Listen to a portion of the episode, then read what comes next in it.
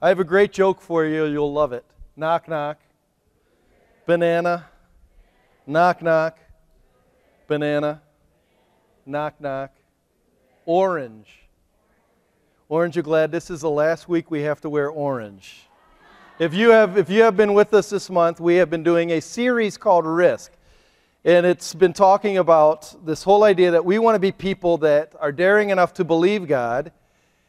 And because we believe Him, we're going to take risk. We're going to take risk. But before I move on, I'd like the uh, Hickman family to stand up. They, sh- they do deserve special mention. Look at what they're wearing. Give them a hand. Stand up.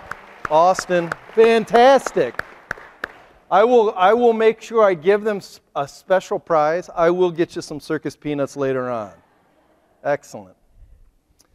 We are, our, our, the title of our church is Kent City Baptist Church. We are a Baptist church, and we are also a conservative evangelical church. By conservative, that means we believe the scriptures are the very words of God. We believe that scriptures are how we live, how we are to live by faith, and they, give, they instruct us they cause us to be conformed into his image. We are also evangelical. That means we believe the gospel, that Jesus died and rose again, and accepting that gospel is how a person becomes a son or daughter of Christ. But we are not an old school conservative evangelical church. Let me explain that. Well, before you say amen, Tom, you, you might want to hear what I have to say, because I don't know if you'll agree, but I think you will. All right. A man gets saved. He comes in a, one of our churches like this, he believes the gospel. That would be step one. When you believe the gospel, you become a fam- member of the family. The Holy Spirit resides in you, and you are saved. In the conservative, evangelical, old school, you're saved. You're saved. Amen. And then, and then step two. Step two in the uh, old school church is you change by what you wear so for women, dresses. For guys, suits, ties. You're changed by what you do. No more, no more smoking. No more drinking. No more dancing. No more movies at the theater. You can bring them to your home, just don't tell us. We won't tell that it's the same movie at the theater and the home, but we won't tell you and no more Dan Spolstra rock and roll. No more. And he's an elder. We got to stop that. This is stage two. Stage three is when you start to get more serious. You become a soul winner. A soul winner is a person that will go knock on doors, that is tremendous at the Romans road, getting people saved, and it's somebody who really invests themselves in the church. They're there Sunday morning, Sunday night, Wednesday night. They're there every time the doors open. They are invested. Stage three. Stage four is very difficult to attain. Stage four is when you become the pastor. And you get a chair up on the stage. Sometimes it looks like a throne. The pastor gets to nod when he likes the music. Amen, sister. The pastor is the one that dictates all polity. He is the paragon of virtue. He has arrived. Now, if you're a female, I know this is tough, but you can become a missionary, and you too can come behind the pulpit. This is old school conservative evangelicalism. Many of you have been raised in this. Step one, get saved. Step two, change your outward appearance. Step three, get invested in the church. Step four, leave your job and really take on a real job ministry. I, will just give you a real quick illustration of this. About eight years ago, a guy came into my office and he said, Pastor, I can't, I'm, I get drunk a lot and I, I, I can't change. And I said, What's the problem? He said, I, like, I just like beer too much. And I looked at him and I said, I like beer too. And he said, What? And I said, uh, What, do you got a problem with that? Well, you're a pastor. You're not supposed to be drinking. Oh, oh, wait a minute, wait a minute. There's a different category for pastors and lay people? Is that what you're saying? Well, no. Yeah, you are. Isn't a person a Christian even if they aren't a pastor? They shouldn't be getting drunk. He didn't like that too much, you know. Because when you have a two tier system, this guy is required to live like a Christian, but down here, not necessarily. That's kind of the benefits of this tier system. The drawbacks are is people sometimes really think this is what real Christianity's goal is. There's a problem with that. Two problems. Number one, that's not biblical at all. That's why I kind of I make fun of it sometimes. And I, I said in a first service, I don't mean to make fun of it, but in a way I really do, kind of, because it's killed my family. It's killed some of the people in my family. But the second thing, the second reason why it's it's just plain wrong is that's not why we're here on earth. It's a, this is a scale of how I judge. The person who's on stage three is clearly better than the person on stage two. And that's just not the way Christ wants us to live. Look at uh, the book of 2 Samuel, chapter 16. 2 Samuel, chapter 16.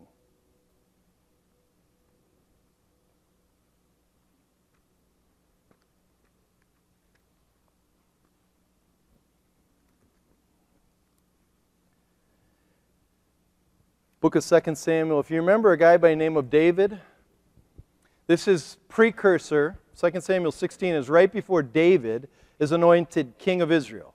King Saul was the first king of Israel. He's the first anointed king of Israel. However, he was rebellious. He really did not follow closely to the Lord. So the Lord said, You know what? I'm rejecting Saul and Samuel, who's a priest. I want you to go find out the next king. They went to the house of Jesse, and Jesse had all these sons, and they were really impressive. Brought the first son in, and look at verse. Um, I got to find my verse here. I got bad eyes. It's 2 Samuel 16, verse 6.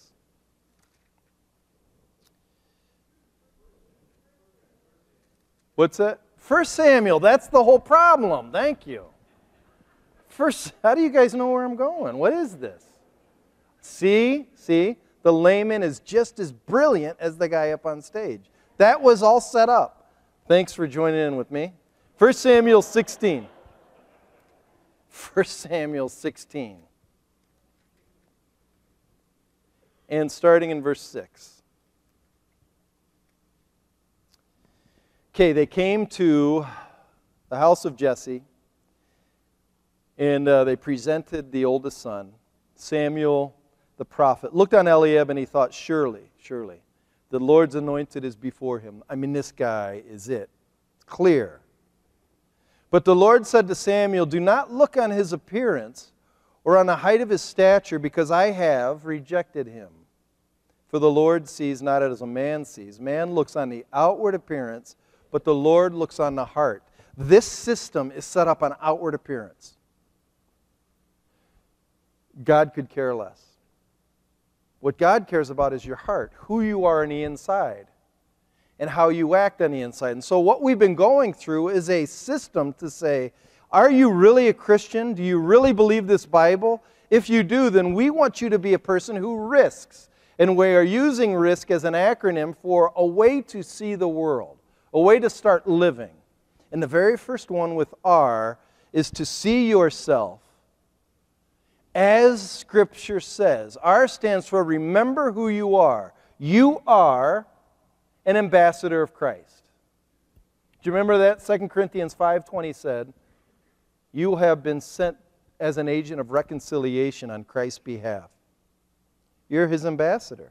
Here's what that means is once I accept Jesus, I am already exalted to the top level. Book of Ephesians. When I get saved, I am positionally in the mind of God sitting at his right hand. Right hand is where the heir, the son of the king, sits. When I accept Christ, I'm an heir. I'm royalty. I'm an ambassador. So whether you're at church, whether you are at home, whether you are on the golf course, on your pontoon boat, or whether you are at work, you're an ambassador. That's what we said first week of this risk series. Then, if you go down, just like Jesus did, we are to become like Christ. Jesus already was exalted in heaven, and to come to a broken world, he had to condescend. And that's where I comes in. You need to initiate into your world. If you're going to reach your world, they're not going to come to you.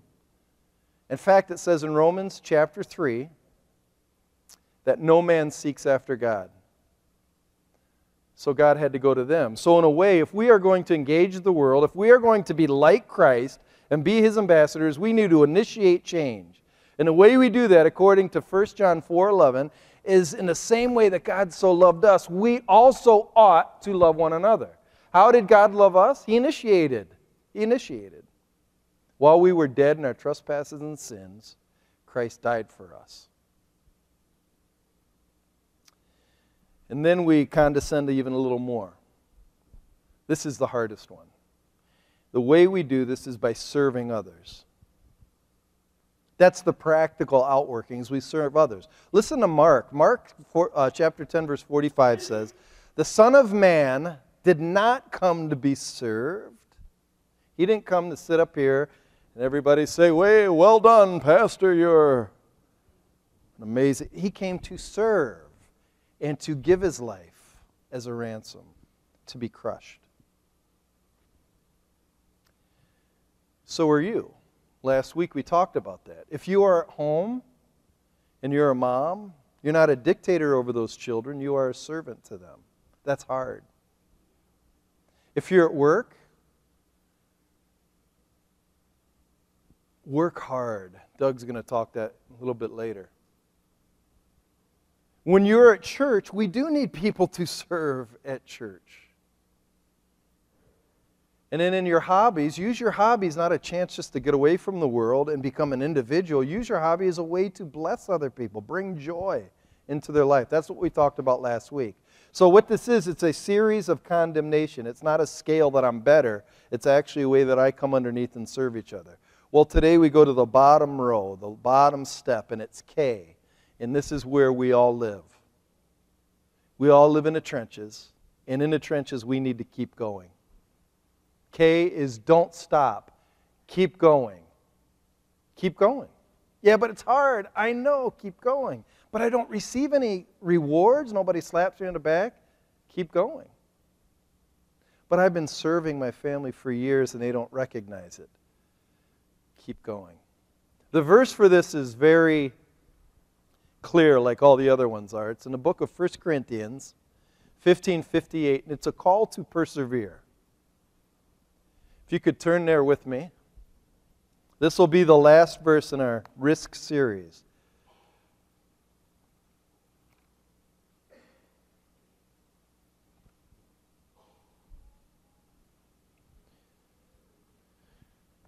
And so if you go to the next slide, it's, it's, I like this image. This is sort of what it's like being a Christian.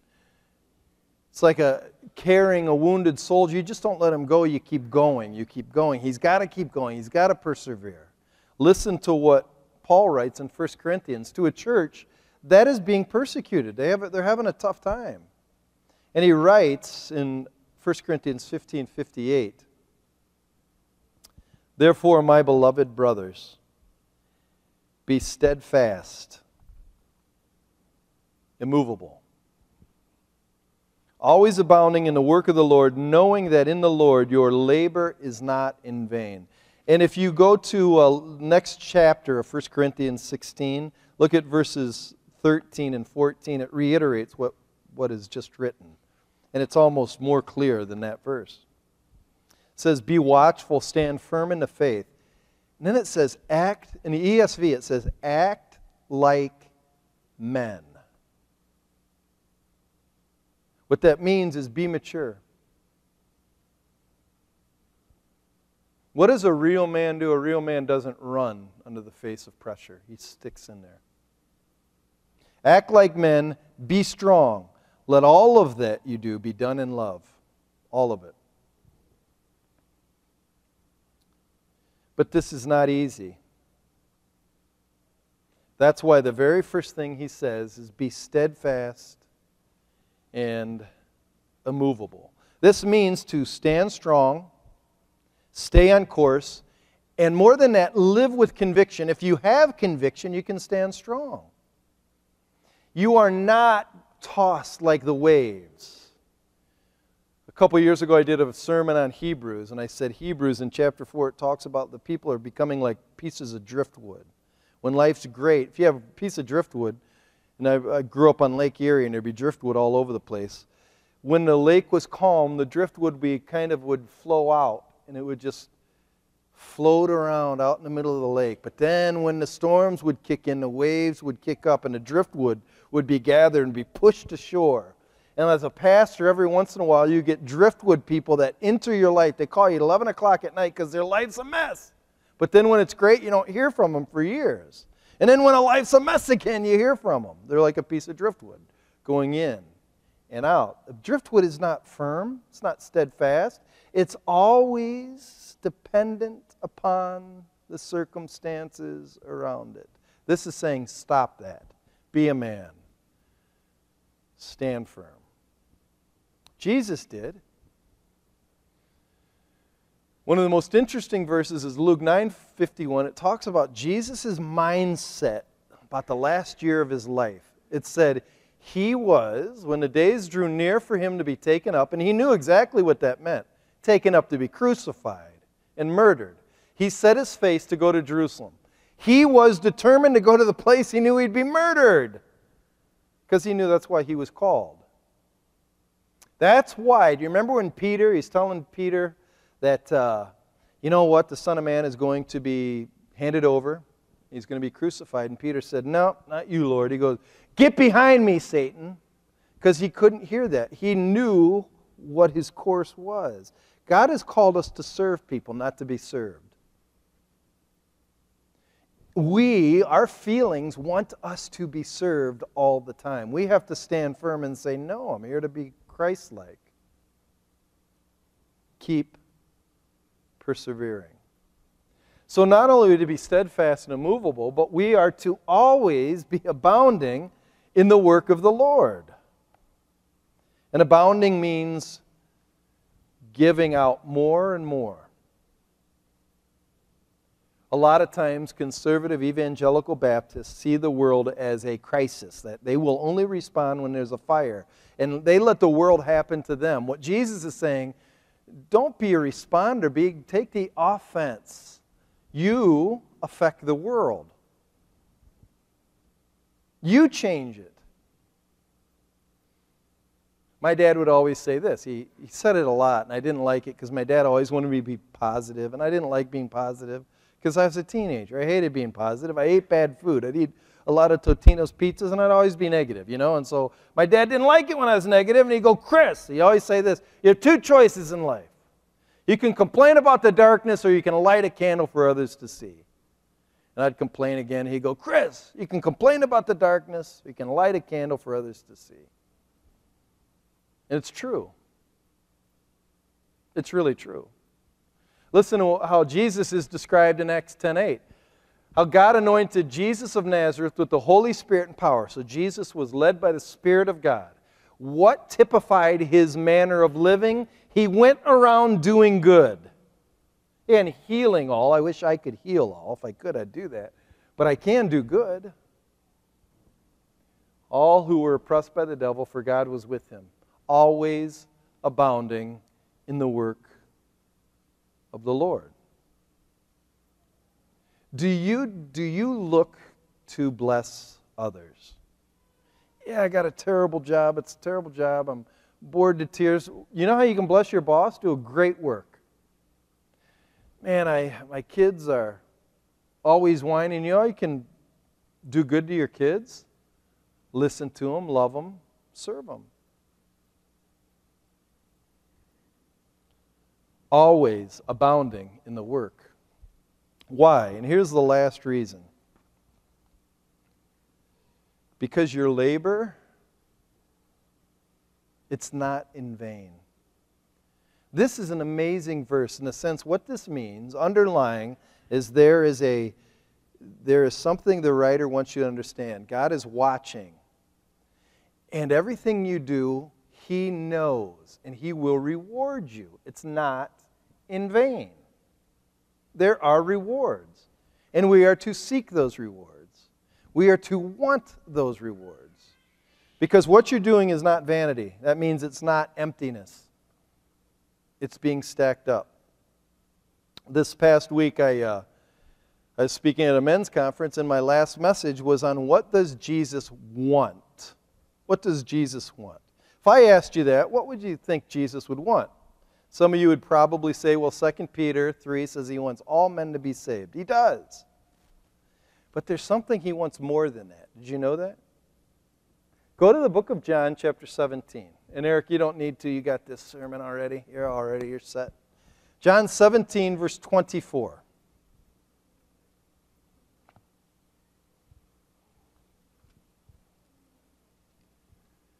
Jesus is getting ready to die. He goes to the Father to pray. And in this verse, you're going to see exactly what Jesus wants. I find this fascinating, to be honest with you, because it's, um, it's really why he made the world. Verse 24 Father, he's praying to his dad, Father, I desire, uh, this is what I want. I desire that they also, whom you have given me, meaning the disciples, may be with me where I am. And to see my glory that you have given me because you loved me before the foundation of the world. He wants two things. He wants friendship and relationship with his disciples forever. And he wants us to see his glory. And that phrase, glory, is always haunted me. It's always confused me, actually. It means weightiness, it means beautiful fear, it means heaviness.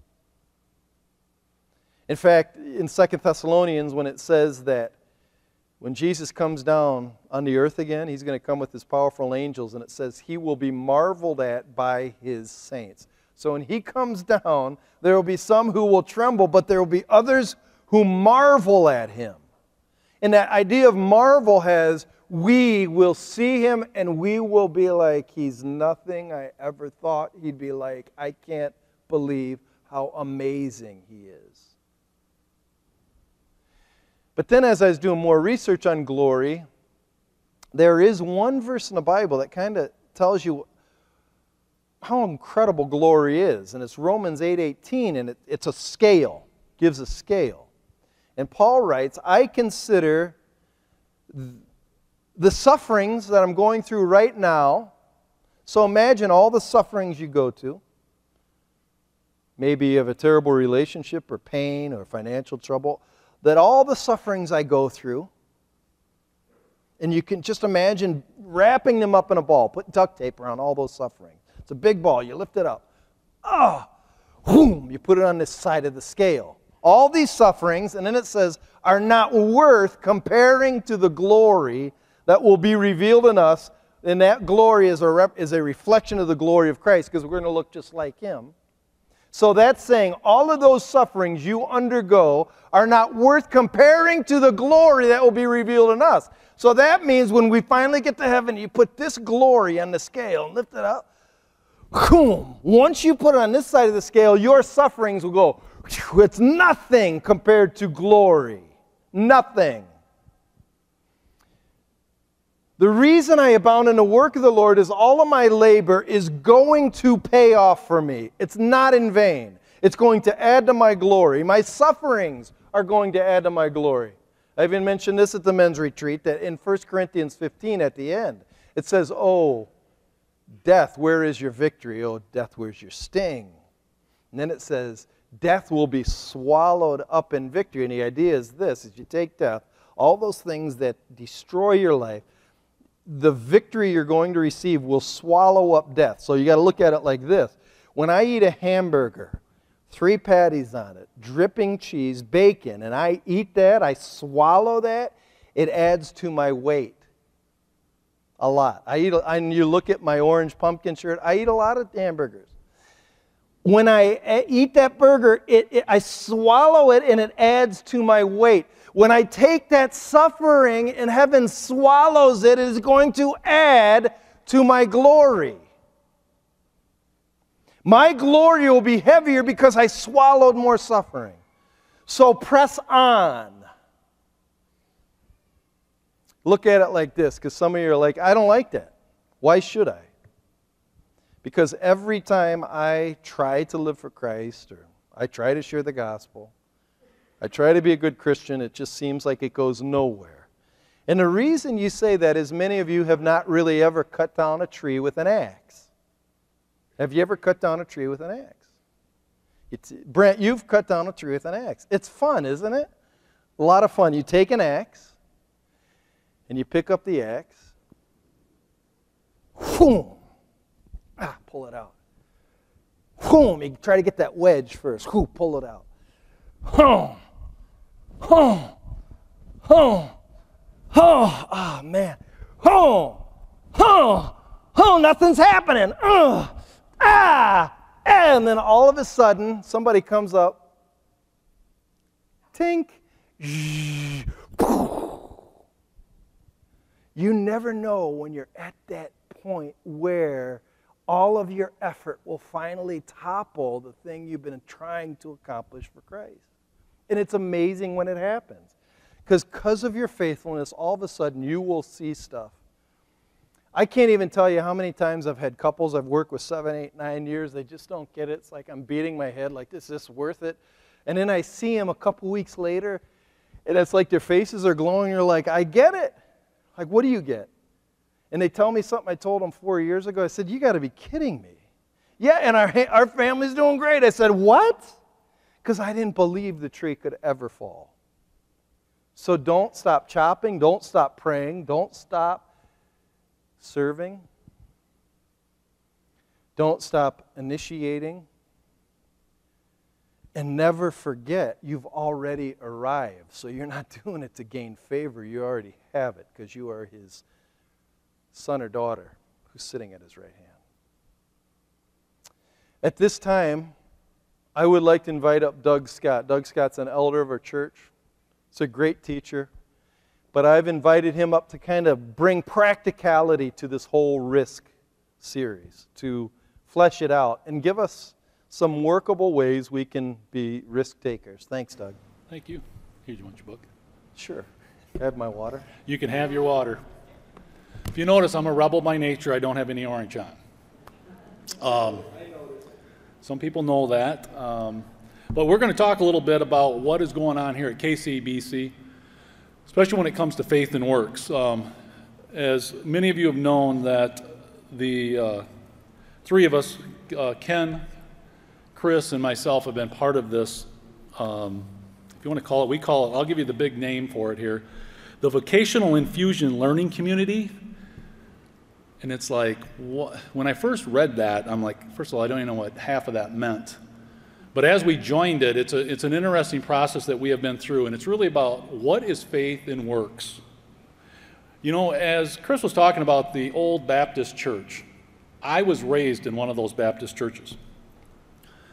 And it's not a bad thing in, it, in, in, in, in the big wrapper. I'm, I'm not saying that it was a bad thing. But there were some things that were implied that left some scars in me that I really didn't see until later in life. So if you could open up your Bibles, I want to take a look at Colossians 3, verse 23 and 24. And the reason I want to look at this is because when I was going to that Baptist church, the teaching in which I had on that differ a little more now than how I understand it. And, I, and, and like I said, it's, it's interesting as you read it. So let's take a look at, at, at the scripture, and it says, Whatever you do, work at it with all your heart, as working for the Lord, not for men. Since you know that you'll receive an inheritance from the Lord as a reward. It is the Lord Christ you are serving. And why I said it's a little different than what I originally remember was is that there was a lot of emphasis put on that that if my work that I was doing day to day did not evangelize or bring somebody to Christ, it was going to be worth nothing when I got to heaven. Nothing. Because what they were teaching, and they weren't saying it with words, but they were saying it with other things, was that sacred work, that is, those of pastors and missionaries, are different and held higher than those who are doing secular work, such as plumber, pipe fitter, teacher, whatever that may be. There was a, there was a difference. When you are raised in that, it really starts to really wear on you when you get ready to enter the workforce. And I can remember being at our church when I was getting ready to graduate. And in my little graduating class that stood up here like we usually do, they passed the microphone. And I can remember a couple friends of mine, and they said, Hey, what are you planning to do? I'm going to Moody Bible School to be a youth pastor. Passed it to the next kid. He's going to go on and be a missionary. They passed it to me and they said, What do you plan to do? I plan to enter into a trade school apprenticeship and go into fire protection like my dad. Cricket, cricket, cricket. My mother couldn't be more prouder. But my problem was is I really kind of believed that this is not really a good thing. But here's the problem. When I read this verse, and I continue to read this verse over and over now, whatever you do, work at it with all your heart as working for the Lord and not to men. How can I do that? Because I figured it out that Christ give me the tools to do what I do. And I'm proud of what I do because I'm doing it for his glory, not mine. And the thing is, I'm in my sweet spot. I am one of those guys that I hate to say it, but I enjoy to go to work. And I know that sounds bad, but I really enjoy my work. Um, I have the special opportunity. We own a fire protection company out of Cedar Springs. We actually did the sprinklers here for this building. And I love my job. The thing is, is over time, as I have figured it out, that the job is not about my glory but His, and I do my job as a worship to Christ. But as we were going through this, this thing, this, this meeting of all these different churches in all these different cities, and we're going to wrap that up this week, uh, so pray for us. We're going to be in California. The, the elders and, and Chris and Ken and I, we said, let's just go with open hearts, open minds, and see if the Spirit will move us. Is there something there that we can glean for Kent City Baptist Church and bring it back and say, let's take a look? Because maybe I'm not the only guy that has felt that, and maybe I'm not the only guy that's still carrying that. You know, my wife, Sue, is a an incredible person, and, and she worked hard to become a nurse. And she was an incredible nurse. But then God was tapping on her heart to stay at home as we raised little ones. Hard to imagine, but Declan at one time was a little one. He's now there, but he was down there. And you know, we made a really conscious decision that it was time. God was asking her to stay home for, the, for this phase of our life, if you would, to raise kids. But I got to tell you what, she struggled with that because society had put a lot of things on her, and even our own church that, wow, being a nurse is very noble. Boy, you stay at home mom? Boy, I got to tell you, that was a struggle for us. But as we worked through it, so what we decided was we think that there's more people that have this. So the question is when we bring up those verses, have you ever have you ever thought of that? Have you ever really thought or felt like when somebody says, "Hey, what do you do for a living?" Uh, I'm an excavator. You know, are you are you are you there? So, what we're going to do is we've decided, based on this risk series that, that Chris has brought to us, we are going to take and we are going to implement a new program. And I hate the word program, but we are going to call it a program for now. Um, what we are going to do is we are going to take and form risk groups. And what they will be is that people of similar vocation, what we are going to do is through the elders, we are going to take and, and pick, select leaders in those areas. They will then pray through and invite people to their groups that are similar in vocation. And, and the thing is, is who are we going to target? Well, we're looking for vocational people that are working and seeking Christ. And how do you glorify Christ at that job? Because some people look and say, hey, how am I ever going to glorify Christ at my job? This is what I do for a living. Well, Christ has put you there. Maybe just for the time being, but He's put you there. So the thing is, is what is going to be our goal? We want you to get a firm understanding of Christ honoring vocational work at the ability to apply this risk every single day that you are at the workplace. We want to take and try to remove, if there is one that you have been taught, the divide between sacred and secular. We want to get that divide out of there. We want you to think of yourself that you are not on the bottom and everybody else is up here on the stage. Some of the ways that these leaders are going to do what we're going to do is we're going to try to have these only meet quarterly. And these groups will meet by themselves. And then we are going to take, and at the end of next year, we will take and put together a retreat, um, whether it's here in this building or another building. And we are going to try to pool together, break off into some sessions, and really see what was learned. Where did you grow in Christ in that? Um, was there stuff that Christ had worked you through? Now, the vocational areas of groups, um, right now we have basically picked out about eight of those. Stay-at-home moms and or dads, um, education, customer service, which would entail like the retail food service, lawn care, anything to do with customer service jobs, construction. That's one when you mumble a lot under your breath when somebody says, What do you do for a living? Uh, I'm in construction. Um, manufacturing. We deal with a lot of people here that are in manufacturing jobs, and I, have talked to a lot of guys uh, in manufacturing that really question if that's even God honoring. Upper management and owners, um, medical and financial. Um, and there's probably a couple others uh, we're kicking around whether or not to even have a group of retirees or whether to take those retirees that have retired from that vocation and maybe put them back in their old vocational group just to talk about those transitions. So those are the things in which we're going to do. How are we going to know if we're doing anything with it? Uh, my wife and I are going to be monitoring through the leaders um, and through the people that are in the groups. We're going to be doing a lot of different questioning and, and, and things throughout the year to see if we're growing in those areas and if there's any impact that's being made. And then we're going to report that back to the elders every month. And um, there's one thing, if you can put up the books, there are three books that I recommend. If you are at all struggling in any one of these areas, there's three books in which I have read. Um, the first book, if you take a look, is called Kingdom Calling, and this is by Amy Sherman, who is really um, leading this whole group thing that we have been part of. It's an incredible book. Um, she does a nice job with the book. If you like large words and need a dictionary next to you, pick that book. I love Amy to pieces, but she loves to, I think, defeat everybody at Scrabble, and we haven't even called a game of Scrabble. Um, so she really likes large words, and, and I looked up a lot of words as I read that book. The other one is actually by Tom Nelson. He's a pastor, he's out in um, Kansas City, Missouri. Great guy, very down to earth, but his book is reading, written more of um, layers, like laying a brick layer and continuing on. Does a great job with it. Um, maybe not as, um, how do I put it? There's a few chapters in there, you just got to persevere through the chapters. Um, this other book that I just finished is on Futureville by Skye Jethani. If you have read the book With, this guy has an incredible talent for writing, and he uses a lot of examples of stories in people's lives, including his own. That book, Futureville, to me, out of the three, I related the best to that.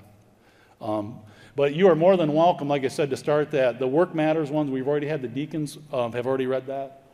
And we're going to take a look at each group possibly picking their own book and, and, and going through that and using it as a springboard for the discussion. So, but it is something if you want to do, um, it is interesting. As I leave you today, um, Chris has really challenged us, and I really think that you need to really search your heart today. And the question really comes down to this Do you think that what you do matters to God? If you have any hesitation on that answer, I really think you need to really start searching. And it can start right with scriptures and, and work your way into one of these books and see if we can get you into a group. Because as you work through it, it will free you up. That you can honestly, when somebody says, What do you do for a living? I am a janitor, and I love it and it's okay because God is in it. Yeah, it was interesting. We were talking about um, earlier when I was in the middle school. Um, Lauren Dudley happened to be a janitor over here in our middle school. And Lauren Dudley wore the uniform, if you remember the old gray uniform, and he, and he had a 55 gallon drum, and it had this huge bag in it, and he had wheels on it. And I got to be honest with you, kids are not very nice from sixth grade through the eighth grade, especially to people such as Lauren Dudley And I remember talking to him a little bit over there because I knew him through church, and I was always afraid of Lauren. I'll be honest with you. He he was in Awana, and I was afraid afraid of him a little bit. As I got older, and I was talking to him, and we were talking about his job, and I said, "You know, Lauren," I said, uh, "You're you're a janitor. Does that bother you that you're a janitor?" And he said, "No, Doug, it doesn't bother me." He says, "I am honored to be that janitor for God." And, and, you know, when you're a sophomore and a junior and somebody tells you something like that, you're like, I'm going to file that one away in the cabinet because right now I just want to, you know, talk about going to the football game. But I think later I'll probably pull that out of the file cabinet. It was funny as we were going through this thing. We were out in Kansas City and and uh, there was this guy and he was talking and um, that came back to me. I pulled that out of the old file cabinet and I remember that, and it really sticks with me. And it's like, you know, he didn't say it with his head down that I'm a janitor. He looked you right in the face and said, I'm a janitor because I'm a janitor for God. And I think that's the perspective we need to look at. Let's pray. Our Heavenly Father, Lord, we just bow before you. We thank you so much, Lord, for this uh, incredible family. Um, we thank you that we can be part of it. We thank you, Lord, for Pastor Chris and his challenge um, with us in this risk series here the last four weeks. And Lord, I pray that people that maybe they've never really thought about it, but today that they would chew through it with you and is there any of that old school stuff lingering with them? Do they think that we are in tiers? Or do they see us all seated at your right hand? Are we all really there? And do they see their work as important to you, that you have given them a skill set? And maybe if it's just for the season of this life, you have put them in a certain job, in a certain position for your glory, not for theirs. Lord, I pray that we would wrestle with it. I pray we don't just blow it off. I pray that we wrestle with it. I pray that if there is some of the old wounds, that they would take it to you and bring it to you and get healing. Lord, I pray that when we get up tomorrow for work, that we have a new attitude that, you know what, it's a dark world. I pray that we light a candle, and I pray that that candle would shine. Lord, we just love you and we thank you. In Jesus' name we pray. Amen.